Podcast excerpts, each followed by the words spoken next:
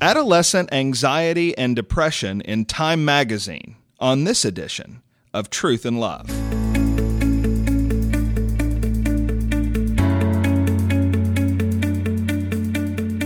I'm Heath Lambert, and you're listening to Truth and Love, a podcast of the Association of Certified Biblical Counselors, where we seek to provide biblical solutions for the problems that people face.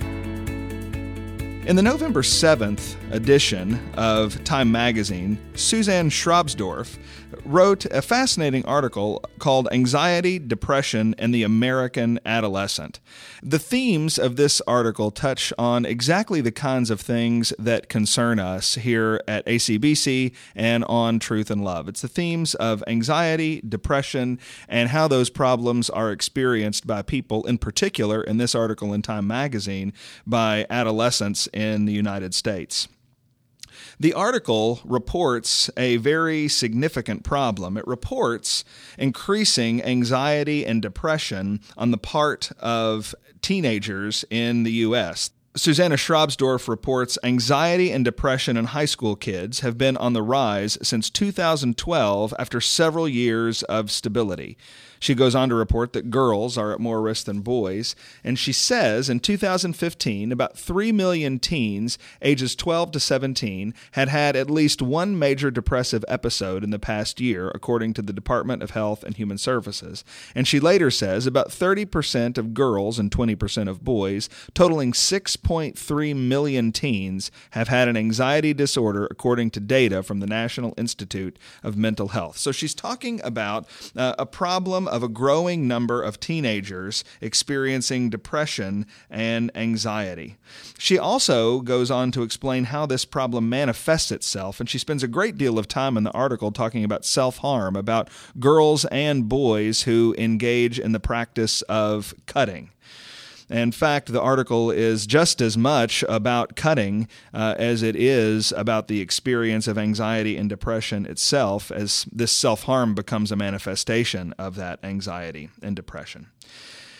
And she also explains, the author does, uh, some of the problems that she believes are behind these behaviors. She points to problems in the culture.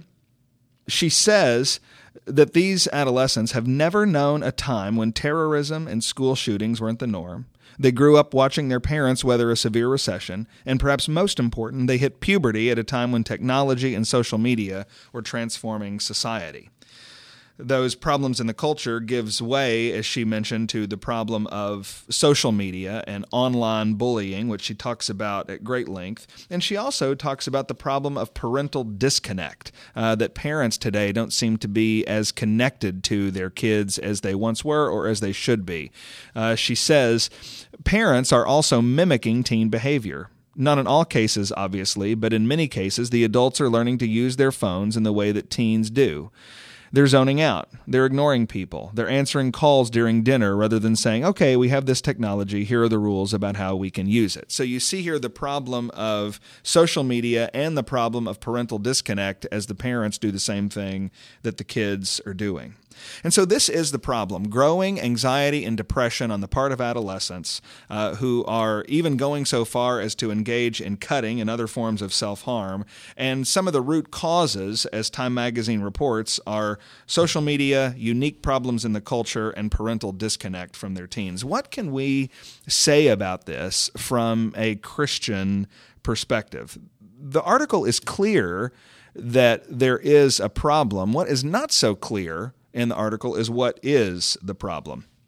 One of the reasons that there's a lack of clarity about this in the article is because the, the article has a very limited historical and geographical perspective. We would need to be honest as Christians who want to think not just nationally but globally that there are brothers and sisters in Christ, men and women in the world, boys and girls, teenagers all across the world who are struggling with all kinds of problems that we don't even think about in our relatively isolated context of the United States. There are teenagers in other countries who are exposed to grinding poverty, who are exposed to wars that are ongoing in their own hometown, who are having to flee uh, as refugees uh, their own country of origin. And so we'd need to be honest that this article, as it focuses even in the name of the article on American adolescence, is fairly limited in the kinds of things that uh, adolescents can deal with all across the world. But it also uh, is limited from a historical perspective, even as you evaluate the United States. Adolescents in this country, uh, in generations in the past, have grown up through a Great Depression. They've grown up through world wars and have had to learn the news that their father was killed in battle. They um, have grown up uh, African American children have grown up in the 1960s and have suffered through Jim Crow.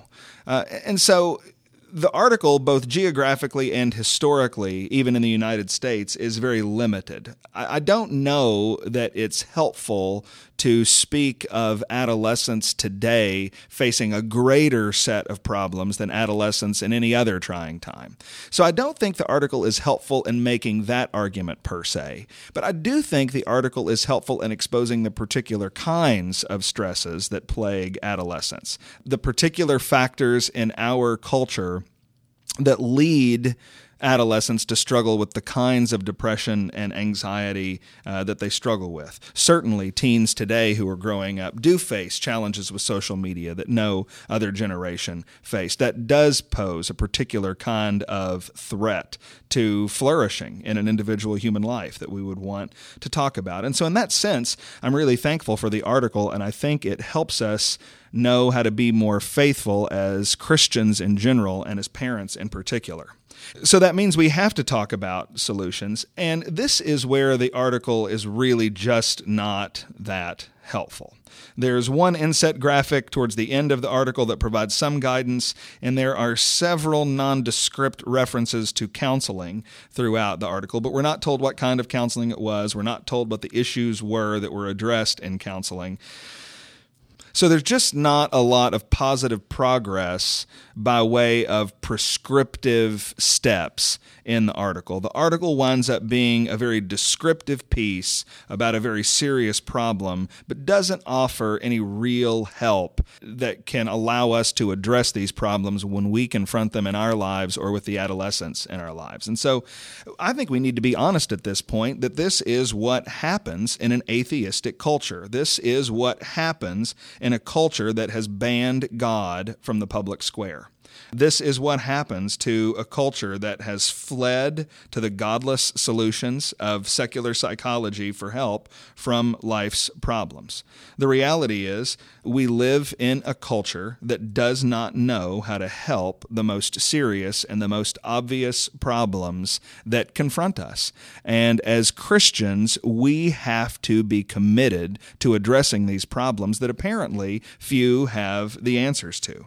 This really all began in the late 1800s and early 1900s. Before that, there was an understanding in the culture in general that if you had a problem like anxiety or depression, you had to go to your village pastor or your village priest. There was no other place to go for care from these kinds of problems. But in the late 1800s, early 1900s, Sigmund Freud began to do his work of creating uh, a secular alternative to religious care. And that secular alternative took off through the course of the early 1900s.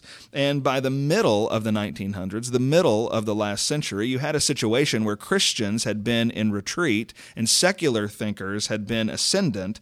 And you had Christians from a relatively weakened perspective at that point trying to look at how to augment the resources of Scripture with the resources of psychology in order to help people who struggled with problems like this. That project didn't work. And then by the early 2000s, even just within the last decade, you have seen the evaporation of cultural Christianity. You have seen the ratification of a culture that is entirely secular.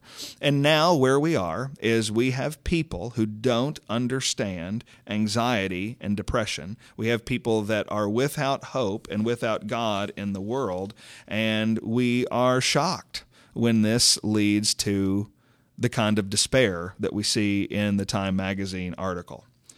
And so, what this article really is, is a call for Christians to get serious about how to care for people in our midst kids in our families, kids in our churches, grown ups in our homes and churches, about how to connect them and their problems with the practical love and the relevant care of Jesus Christ. Jesus says in Matthew chapter 11 verse 28, "Come to me, all who are weary and heavy laden, and I will give you rest. Take my yoke upon you and learn from me, for I am gentle and humble in heart, and you will find rest for your souls, for my yoke is easy and my burden is light." Those words of Jesus spoken uh, 2,000 years ago are just as relevant in 2016 as they were when Jesus said them to begin with. This is a promise from Jesus Christ that when you are weary and heavy laden, if you come to Him, He has rest for you. This is a promise that our culture doesn't know and that the church, broadly speaking, has forgotten. It's a call for us to marshal our resources as a church to grow in the kind of wisdom that connects this care of Jesus to people in pain. We've got a lot of work to do on that. And that's one of the reasons for the Truth and Love podcast is we want to talk about how the wisdom of Jesus and the care of Jesus gets really practical in the context of specific problems. I want to promise you that in the weeks and months ahead, we're going to deal specifically with some of these issues that are plaguing adolescents. And we want to show you how the Bible springs to life and offers real care for these real challenges. But this is a call to action for the church to grow in wisdom. Another statement from Jesus is in Matthew 5, verse 16 Let your light shine before men in such a way that they may see your good works and glorify your Father who is in heaven. This is in the midst of Jesus' call for us to be salt and light. And here he wants our light to so shine that people would see our good works and not give glory to us, but give glory to our Father who is in heaven one of the good works that Christians must do so that our light can shine in this culture is have solutions to this kind of anxiety, this kind of depression, this kind of self harm that adolescents all around us are struggling with. One of the ways that Christians need to let our light shine is by having these kinds of practical solutions to the adolescents in our midst, to the teens that we know who are dying without hope and without God in a pit pit of anxiety and depression. May God help us to grow in wisdom as we do this together. You're listening to Truth and Love, a podcast of ACBC. We want to give you more resources to address this issue of ministering to teens who are struggling with anxiety and depression. But one really good place to start is with a book by Paul Tripp called Age of Opportunity. It's a book to parents of teenagers and how to parent them in a way that is wise and faithful and centered on Christ. So I want to recommend that book to you. And if you'd like more information about our ministry at ACBC, you can visit us at www.biblicalcounseling.com.